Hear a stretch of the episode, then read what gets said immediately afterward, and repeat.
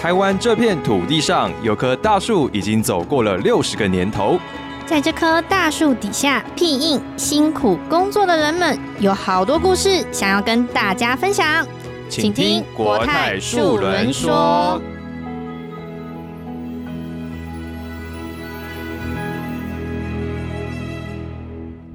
收听国泰树人说的第三集，我是主持人培安，我是尔童。哎，其实现在人呢，你可以发现我们对于工作的态度跟以前其实是不太一样了。除了工作之外，其实现代人希望在生活上呢，也是哎充满意义哦。那像我们国泰人寿呢，长期以来其实一直都以员工的身心健康作为我们首要的任务哦。像是啊，我们其实常常会不定期的举办。登山的健行，或是路跑、健走，甚至是趣味竞赛等等动态活动哦，来鼓励说平常同仁呢，哎，也可以自主社团号召同好一起来做规律的运动习惯哦。没有错，而主管们在忙碌的工作下，我们应该也会好奇他是用什么方式排解压力，为自己的心灵充电的。那今天我们很高兴邀请到曾经用勇敢与毅力走过百越的国泰大人物。让我们一起欢迎刘尚奇总经理。欢迎总经理。空中的朋友，大家好，我是刘尚奇，谢谢。非常高兴今天总经理可以到我们这边来跟我们分享自己登山的经验哦。哎，培安，你登山吗？大家可以先听到我叹了一口气。我这边要先跟总经理就是小小承认一下，我对于登山真的是有那么一点害怕。这这这是我们今天的主题耶。对，但是就是我觉得我们大家要坦诚相见，我们就是真心话，我不能这样子欺骗我们所有线上的听众，那我也不能欺骗总经理。但其实培安呢？本身就是活得比较完美一点，喜欢待在冷气房，假日喜欢去咖啡厅拍美照哈。所以其实登山对我来说，当然我觉得照片是很漂亮，可是我实在是觉得我的体力可能没有办法负荷这么有一点点需要体力的活动。没有 关系，今天我们请到总经理 Andrew，就是要跟我们来分享一下登山它的乐趣在哪里，好，或者是他怎么去进入这个登山的领域的。好，我也很期待，就是 Andrew 可以。告诉我，就是登山的乐趣到底在哪里？是不是可以破除我这个完美的一些迷思？哈，希望，希望，希望。我们结束的时候，我们再问你一次，看看。好好好，我先来洗耳恭听一下，洗耳恭听。没错，哎，那我们讲到登山哈，我们一定听过百越哦，小百越。那哎，总经理，我们百越的数量，你大概接触到几座了？OK，其实我的三年其实不长哈，差不多五六年的时间。我们知道百越其实它分为两种，一个是小百越，有一个登山用品社欧都纳，他曾经出了一本书，就是小百越啊。那另外我们讲的百越，就是海拔三千公尺以上的高山，台湾有两百多座，然后我们有专家把它山友把它呃选了一百座，当做是这个我们的百越。哦，所以三千以上，然后再从中线索一些比较有趣的哦，比较漂亮的。或者是有挑战性的，就会把它列到列到百越。是的，哦，一百座哎，这个我的那个完美地图里面大概也是有大概一百家完美咖啡厅，对，但是一百座听起来，那呃，想要问 Andrew，就是那这样一百座，您目前大概已经就是爬过大概几座呢？在数目大概有多少？因为我的刚才讲山林其实没有那么长，五六年，而且工作也比较繁忙，所以目前为止大概爬爬了十四座，哦，十四座百越。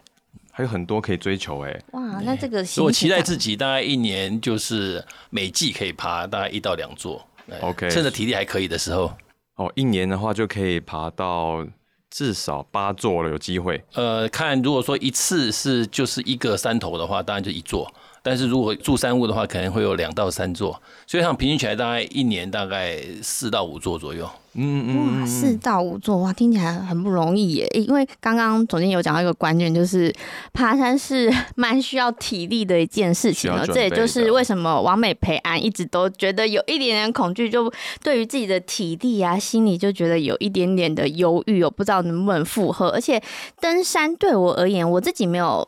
这样的经验，所以对我而言，我会觉得说，哎，登山我是不是我可能要事前做很多训练？我上山，我对上山不知道体力负荷的来不来，或者是说设备的部分，哇，我什么鞋子啊装备都没有，那我事前这边可能不管是体力或者是训练啊，或者是一些设备要花的钱，感觉很多。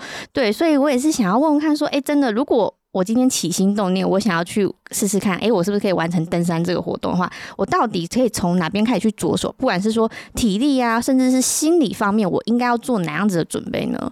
我其实登山没有想象中这么难哈。如果从它的整个的登山的难度来看的话，我们最常讲的就是步道、焦山啊，或者是我们刚才讲的小百越、大百越。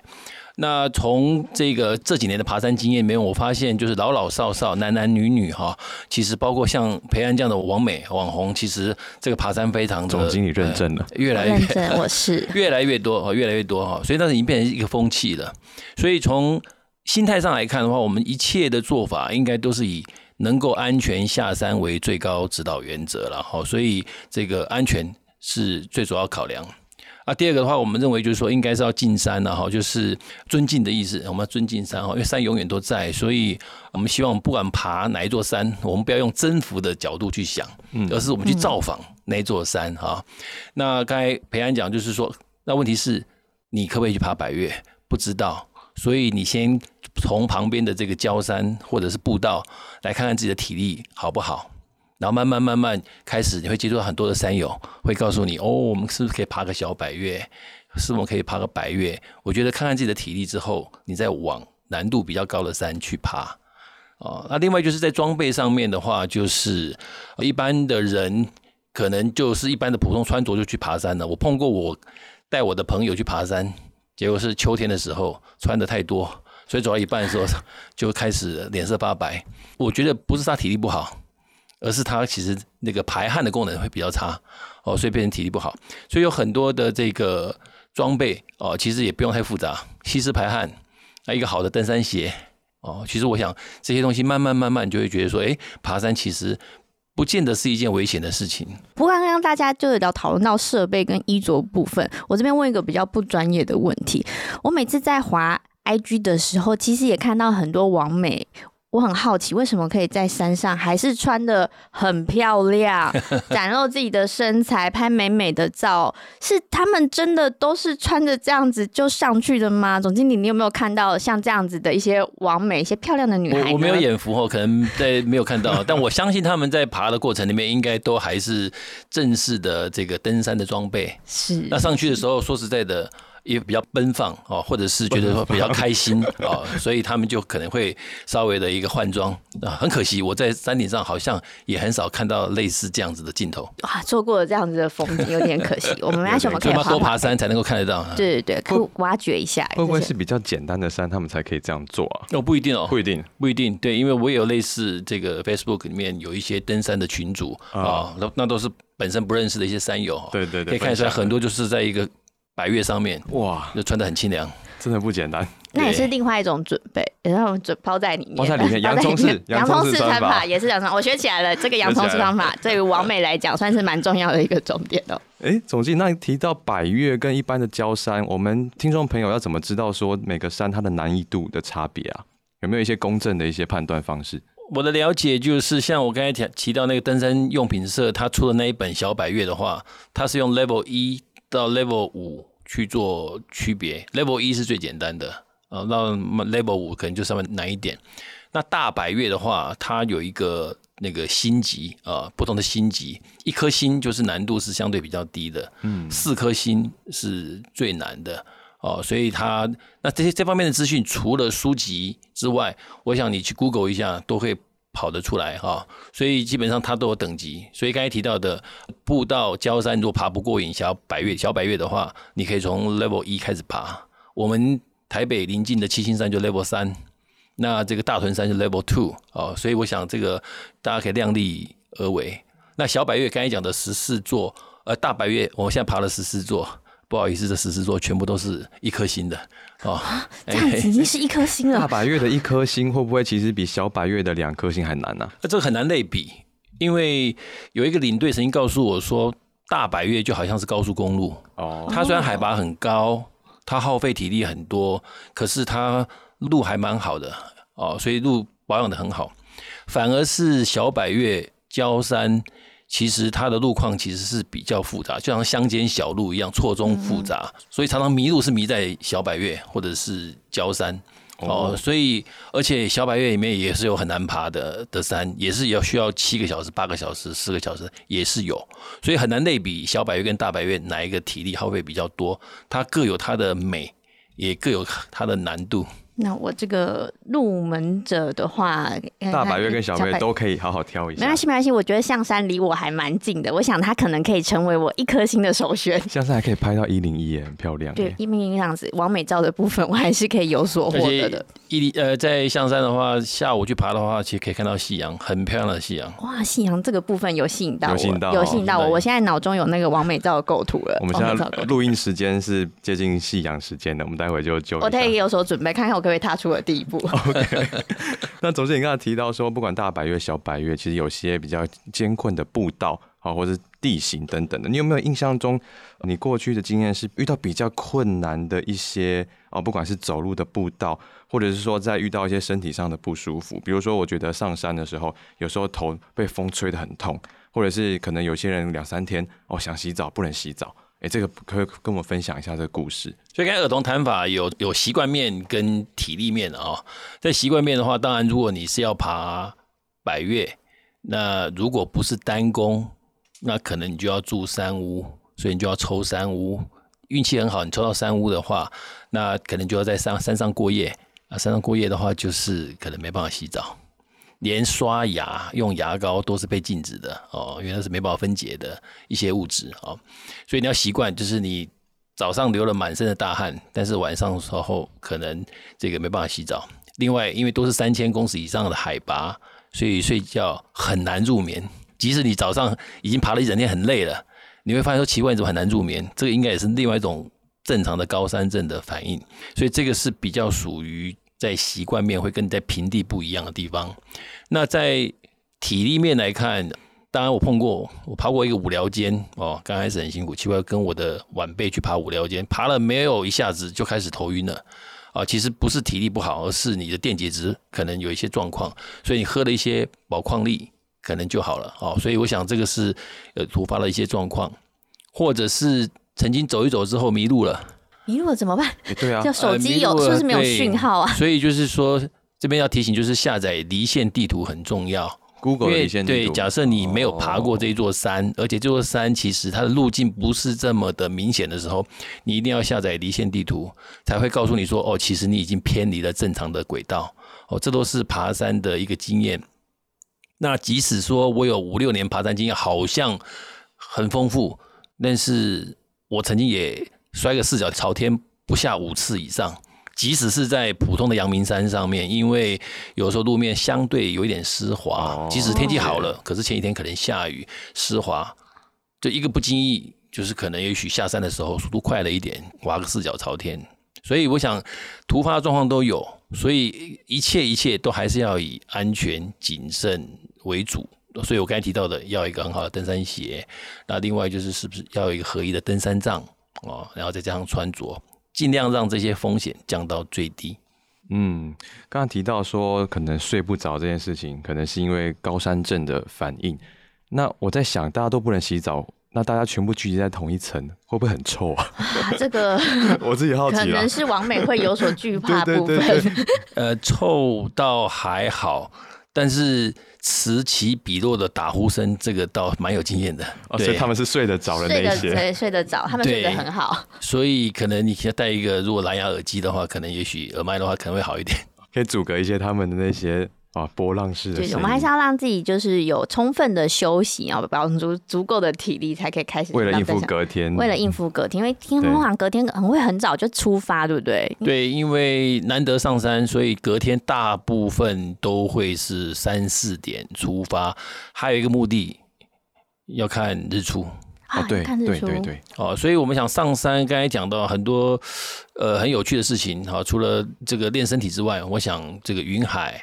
日出、夕阳，还有这个群山缭绕的这样子的一个景观，说实在的，培安真的不是这个我们在平地可以看得到的。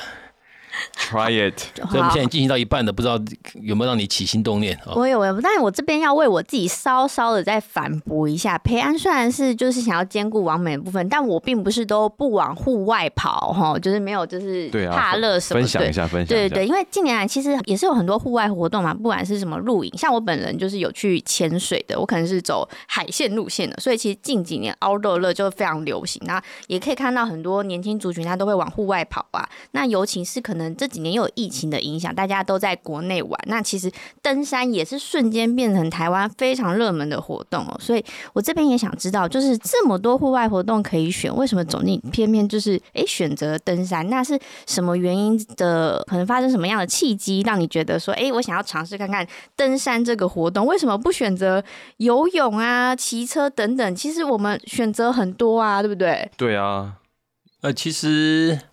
我一直很喜欢户外运动，但是大部分都是球类的啊，尤其是这个高尔夫球球龄大概十几二十年哦。但是这个打球好像有的时候打完四五个小时一滴汗也没流哦，好像觉得这个运动不够，所以要再接触这个户外，尤其是年过五十之后，觉得这个持续的运动对我很重要。起心动念选的是游泳，因为我是旱鸭子哦，想要学习。对，学习。我喜欢看一个人在这个游泳池上面，然后就是这样子静悄悄的，很优雅，优雅。对，但是首先我要会，那我也认为说这个我一定学得来，所以我到家里面附近的这个活动中心报了十堂课，很有幸，我的教练也是一个健美先生，一个年轻二三十岁健美先生，他的这个上背大概是我的两倍粗哈，那我想说，那这个我应该是没有问题了。结果，结果，结果，结果，呃，结果是死当。哦，就就是被死当了。十堂课，第一堂课我还有一点信心，觉得好像比以前进步一点。从第二堂课之后就开始停滞了，而且过程也是蛮辛苦的，因为过程我跟一二十个小屁孩是在同一个游泳池里面，因为我还不会游泳，所以我没有办法去正式的池子。哎，那些小孩子去玩水，OK，那我是上课。我常常游游的时候就被小孩子的脚踢到，怎么会这样？在玩水区上课这样子？对，小孩子玩水，对对。然后我只要自己开辟一个这个游泳道，游泳道出来，对。然后他们的妈妈、爸爸都在上面看。对，所以我们就是很尴尬，就是一个一个怪叔叔在那边一一直游泳啊，啊奇怪，怎么一下就沉下去，你开始浮起来啊？但就那过程里面，其实是从第二堂课开始，其实有点挫折，因为都蛮停顿的。那我想说，是不是第五堂课开始有些契机？第六堂课有点契机，可是一直到第十堂课，这个教练就说：“呃，很抱歉，那刘先生，那自由式之前不行，要不要改蛙式？”我说：“不用了，对，不用了。”啊，本来是想学游泳，但是很可惜。这个旱鸭子到最后还是旱鸭子，即使有这么优秀技巧的游泳教练，可是还是没有学会，所以我被迫放弃游泳。那慢跑就是时尚也蛮流行的，有一天是不是可以参加半马，可以参加全马？那我们公司有同事当当我的一个配速员哦，然后去跑过，但是对不起，跑到两三千公尺，两三公里，两三公里，好像这个。就是有问题，换气就有问题。哎，可是登山不是也是需要体力吗？体肌耐力也是，对对对。但是登山好处，除非你一直在上坡当中啊，如果你有一个缓冲的时间，因为跑步已经很难停下来了啊。所以我想，就是我是用三去法。那既然游泳不行，慢跑不行，那登山我们试试看。我记得我的第一次登山五六年前，我记得我的启蒙山是七星山。我从冷水坑上去，爬到三分之一到中间的凉亭就爬不上去了，因为我穿的是牛仔裤，然后一般的鞋子，那我没有没有太多的正确的登山观念，然后在那个凉亭面风很大，其实我隔天就感冒了，而且不排汗，不排汗，不排汗，然后我往我在那个凉亭往上一看，密密麻麻的人，我说怎么可能会走那么高？然后我也觉得我不会不可能，所以我就下山了。就我的启蒙其实第一次并没有成功。嗯嗯嗯。但是后来慢慢慢慢，我七星山起码已经去过十几次了。哇！我记得七星山刚才是说三颗星，是不是？对，Level 三，对我应该是就是在下面的那些人，你可能不到凉亭吧？对对对，不到凉亭啊，太高了，我就会再躲在下面。我应该是那边的人，那 那那群人就是对我那一群的人。我目前还没有踏出这一步，我继续听，我继续听，看看我愿不愿意成为上面的那些人。对，总之很有趣哦。你刚刚提到说你在凉凉亭看到上面山顶很密密麻麻的人，我有时候爬山的时候也是看到说怎么那么远。我怎么可能爬得到？但你实际上爬过去的时候，哎，好像其实也没有这么没有这么难。对，真的没有这么难吗？可能我已经喝了两罐两公升的水了。因为 朋友我刚才提到五六年前的时候，说实在的，我也觉得很难。但是我也不想讲什么毅力啦、勇气啦这些东西，其实就是你觉得你想上去看一看，你想上去看一看，其实真的不难。尤其是你们这么年轻，而且你们这个户外活动其实参与不少，本身你又有这个潜水的这样的一个经验，我觉得呃真的不难。你给你自己一两次的机会上去看一看，到底在上看到的跟海上看的完全不一样。我相信这个山上看到的一切，它会吸引你再去尝试，再去拜访另外一座下一座山。没错，我们可以问问看总经理说，诶，虽然很辛苦。好，我们已经想象到非常辛苦了。对对，那但是登山的过程中，一定让总经理体会到什么感受？哦，或者是你在登顶的过程，你自己有没有跟自己对话了哪些事情？哦，让你觉得这个过程是有趣的。其实登山刚开始的时候，因为本身我的心肺刚才提到慢跑，我有一些状况，所以在刚开始登山的时候，其实好像一个马达刚启动一样。其实那时候其实是有一点，甚至有点万念俱灰，说为什么来爬山？哦，因为你马达刚启动的时候，你那个心肺调试要花很长的时间，然后这是两天一夜的山，或者是单攻要十几个小时，我才爬三十分钟一个小时，我可以爬得完吗？其实那时候对你来讲，其实你自己对话的时候说，你真的可以吗？对不对？可是你会马上转念，就是我开了这么小这么多小时的车子来这边，跟一群朋友去爬，对不对？就是十几个小时，而且我之前也不是没有那样的经验过。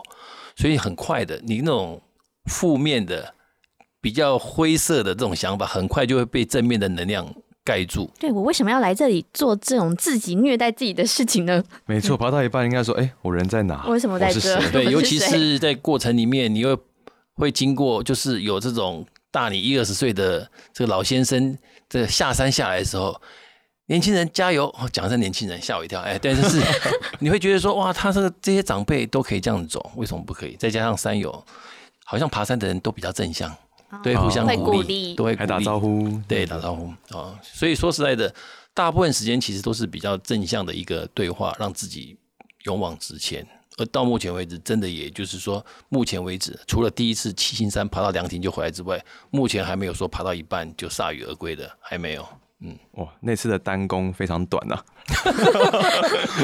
那是凉亭一半就下来了。因为 刚刚有提到，就是说，其实大家都会期待说，哎，我终于登顶了，希望可以看到大景啊，不管是云海啊、日出等等的。但是有时候可能运气不是那么好，应该多多少少还是会碰到说，哎，上去哎气候比较不佳。那呃，总经理这边有没有遇到说，哎，有一些山是你看过之后，你还想要再去尝试一次看看，希望看到它不同美景，有没有这样子的山？像。刚才讲过，我其实十几年前就爬过玉山，但是那一次印象反而没有特别的深刻的原因，是因为天气不是很好。从排云山庄登顶那过程里面，基本上是白云缭绕，所以基本上是白墙一片，所以你怎么上去你都不知道。然后上去记得好像就是搭个小帐篷，煮一杯咖啡就下来了，什么都没看到哦，所以你会觉得说再再去一次。但是这边也我也要跟大家去分享一下，就是说有一次我们打我打高尔夫球。然后天气不好，然后就会很沮丧，说为什么天气不好？可是我的一个球友，他就讲了，天气就是打球的一部分，就是你不可能天打球都是好天气，天气本来就是打球的一部分，气候天气也是登山的一部分，所以白墙一片是很正常的。我刚才讲过七星山，我爬过十几次，大概有三分之二，将近三分之二都是白墙一片。我真的是靠运气，对，所以你也不会觉得说啊，怎么上来白墙？虽然会小小的沮丧，但是你会觉得说这是很正常。嗯，人生就是这样子。那这是爬山的过程也是这样子。出大景，哇，那谢天，感谢天啊！对，但是 anyway，就是出了白墙一片，其实这个本来就是登山，你已经达到了这个健身的这个乐趣啊，然后你也造访了他。至于说山上的天气好不好，那是老天爷决定。没错。那你如果说天气如果真的 真的白墙一片的时候，哎，反而会想说，那我是不是找机会再再来来造访一一次？哇，好正向啊！爬山的人是不是都很正向？正向，因为如果是完美的话，就会觉得哇，我花那么多时间上来，什么都没看到。花几小时，我五点就起床。这是这是王美培安必须要学习，我要学习转念，把它视为是就是这个过程的一部分。成为完美的一部分。成为完美成为完美的经验对，对但白墙的话，那照片的重点可能就是王美本人。你就你就当上山的白墙啊的背景啊背景，别人以为你去哪个就是墙壁拍照我们就会期待说，我们下一次再来，可以再看到不同的景色。没错，没错。好啊，那总经理，我们现在已经爬了十四座百岳了。嗯，那刚才提到说，每次你到了登顶的之后，会会想要去挑战下一个。那我们问一下，你最近的一个目标会是哪里？跟大家分享一下。呃，下一个目标是嘉明湖。哦嘉明湖天使的眼泪也是要抽是吗签的。对，但是、呃还是要看能不能中。但是我们已经有备案，如果这个抽不中三五的话，是不是要就是第一次可能要露营？哦因为可能也那也扎是也请了一些协作背上去了哈。但是如果我的山友有一些觉得这个年过半百，这个在上面露营这是很辛苦的话，那我们就会再搭配可能玉山西峰、北大武山，我们都有备援备案出来啦，就是那种单攻的这个山可能会出来。但是天使的眼泪是我们一直很期待向往的很向往的。对这这方面，这个我想培安你应该很有兴趣。有我有看过，我有看过那个照片。对对，好，我现在有一点点就是觉得说，好像可以对，有点期待，就是想说，哎。好像可以试试看，我可以从可能简单的一颗星先挑战爬到凉亭这样子。那如果针对像我这样子这么初学、完全没有经验的人的话，总经会推荐我们，我们其实可以从哪几条路线先尝试看看。呃，因为我们的空中的听友，我想应该有全台湾都有了哈。但我想，如果以大台北地区来看的话，我们刚才讲七星大屯，其实我觉得蛮适合的。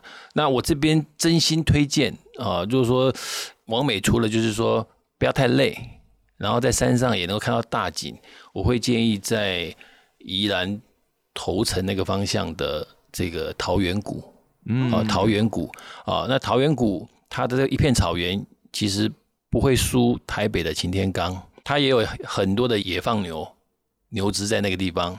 那它还有一个比阳明山过之而无不及的，就是说它可以看到太平洋，哇，还可以看到然后你会哇看到龟山岛，山跟海都有哎、龟山岛，然后只要花，如果因为它有不同的入口，呃，最简单的入口你大概二三十分钟就可以登上桃源谷的大草原。哇，这听起来对我来讲就是自信心有上来了。但是你还可以说你一趟路跑去宜兰，我说这样子可能不够，所以可以的话，面向海往左走个三四十分钟、四五十分钟，有一个小百岳弯坑头山，这边我很推荐、这样的行程，可以搭配才会稍微的这个充实一点啊。我想这一块，那如果在这个小百岳的山头。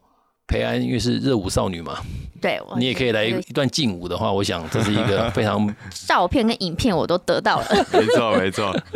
哎，总之你刚才提到牛群哦，我们在晴天岗，大家可能比较在北部的朋友们可能比较常去，会看到牛就在路中间，是不是牛也会造成？是不是也曾经造成过爬山的一些困扰？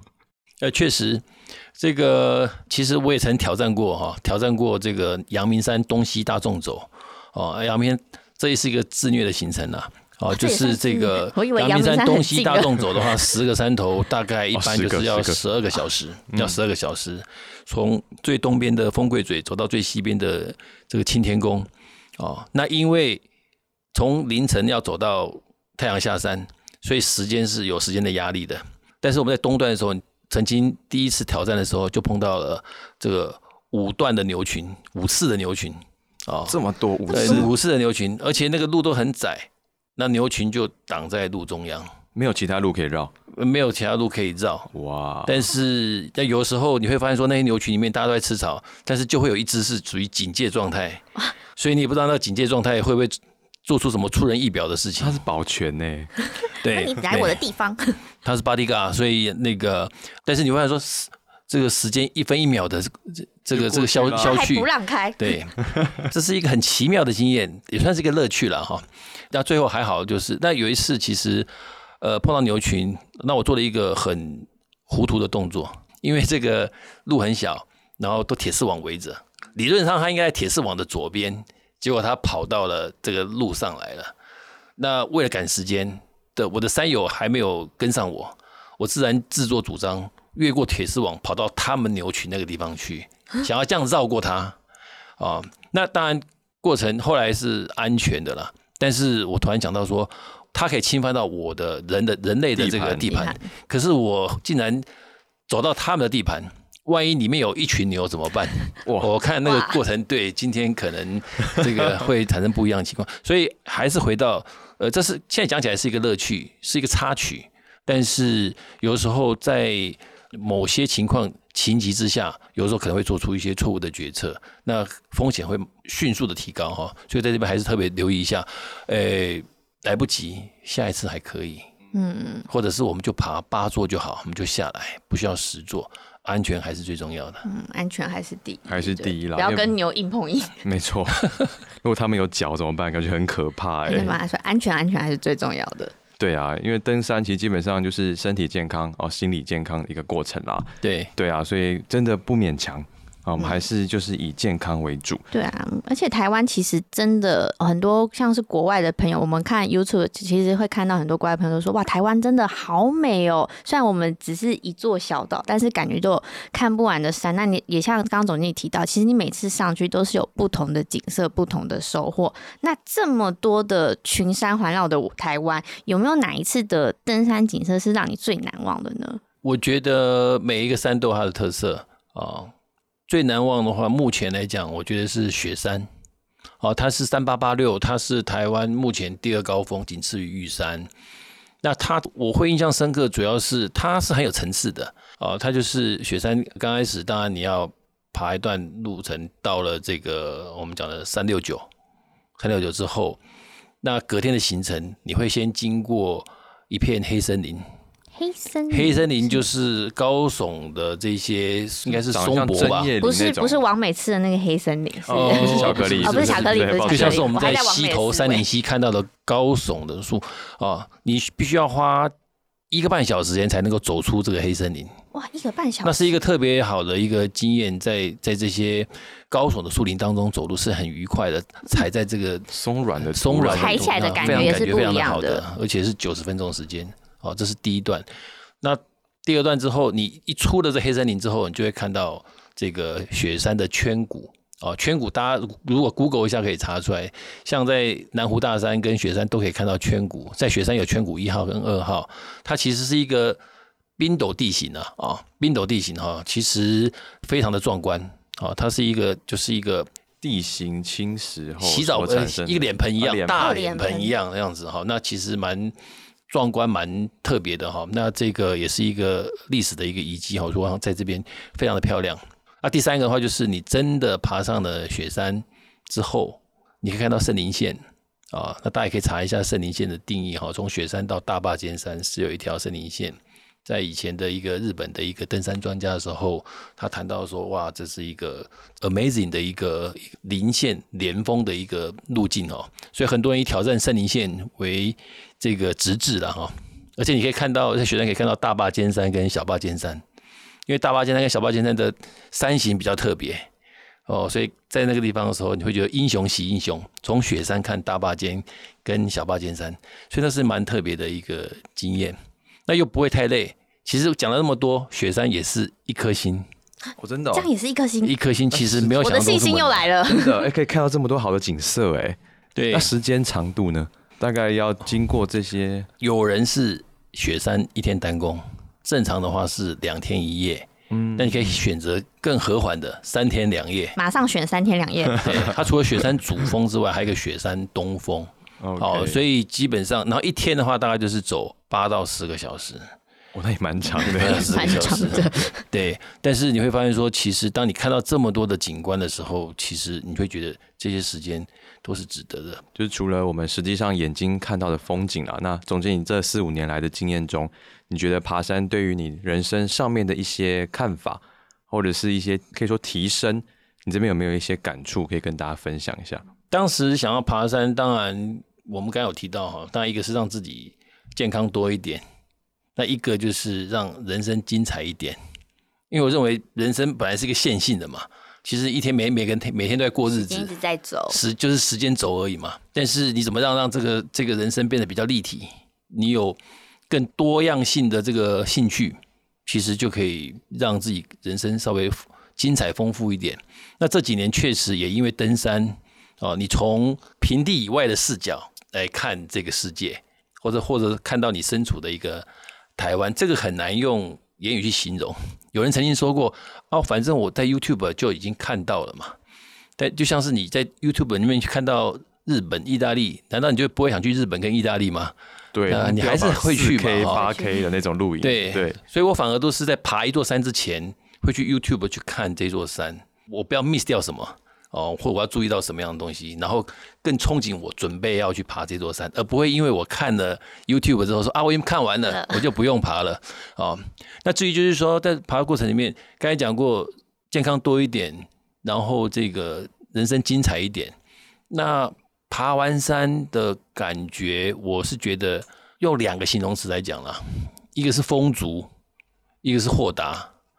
所以丰足就刚才讲的，以前国泰世华银行有一个 slogan 啊，enrich your life 啊，enrich your life，就是会让你的这个生活更饱足、更丰足。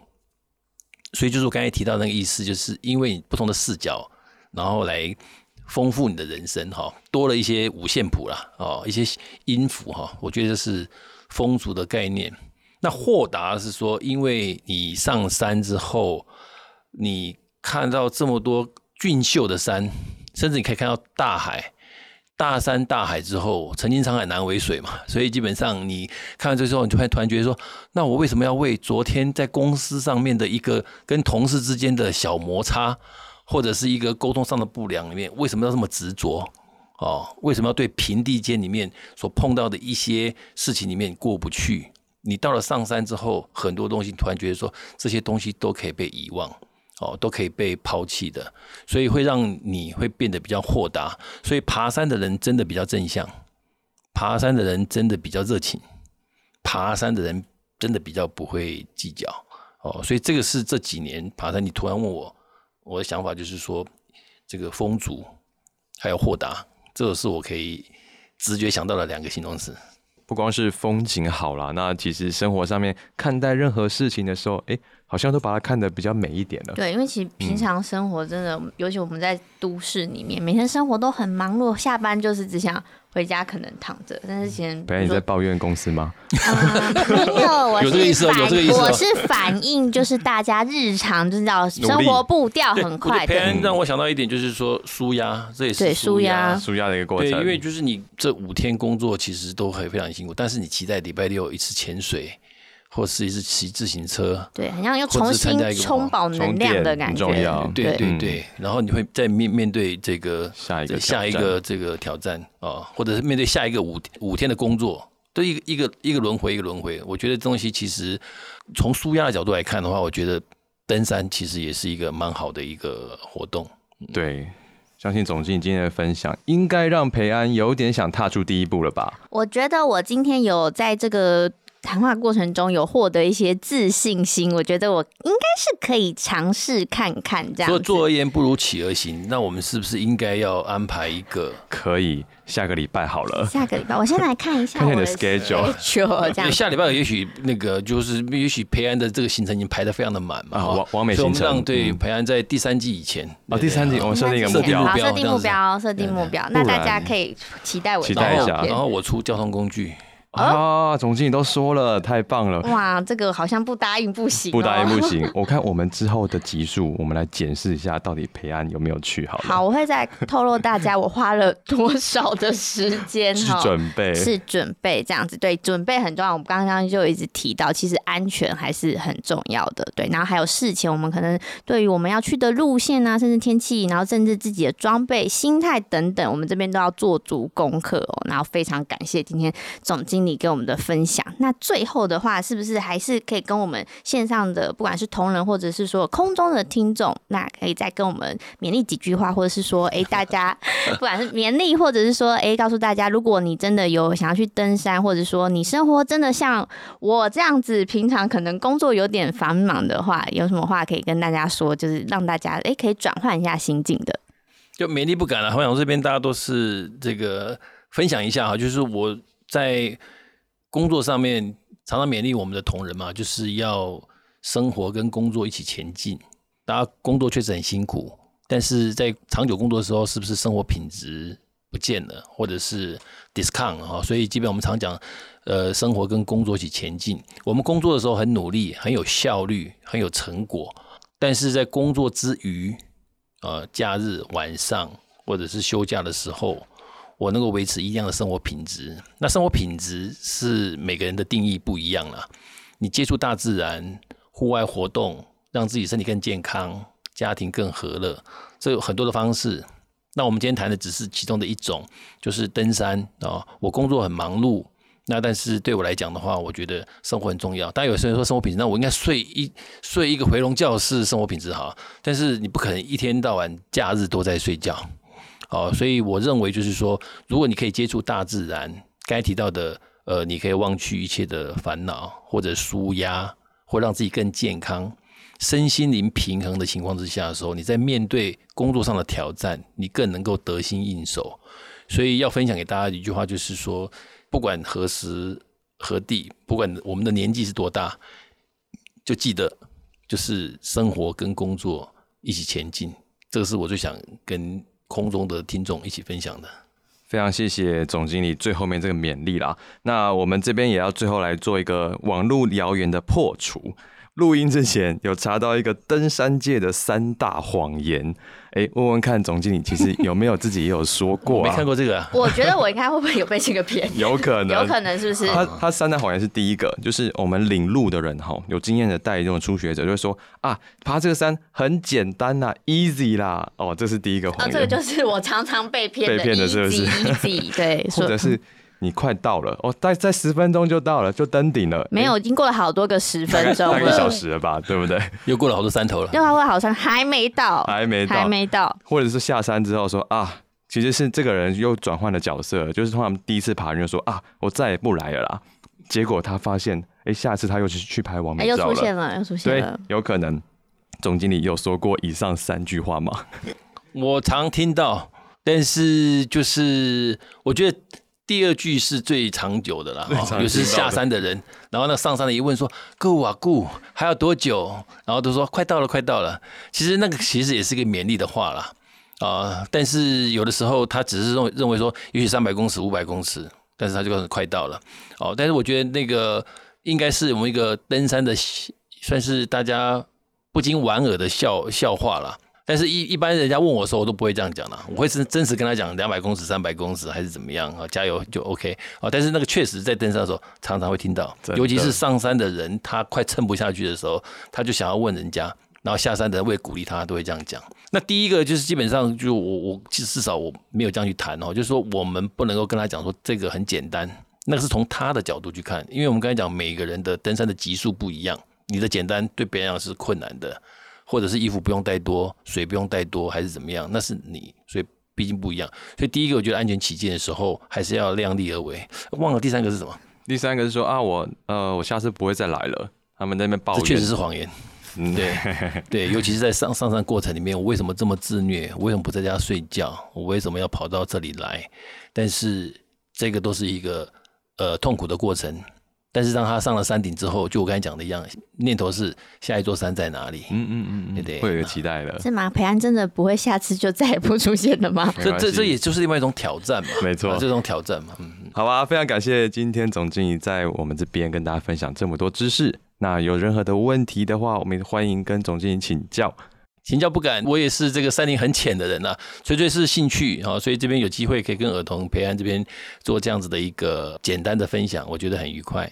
好，谢谢东西也破除很多我这个完美的迷思，给了我很多信心呢。那一样的，大家如果喜欢我们这集的内容的话，欢迎订阅我们的国泰税文说，并且留下五星的评论哦。我们下次再见啦，拜拜，拜拜拜，谢谢，拜拜。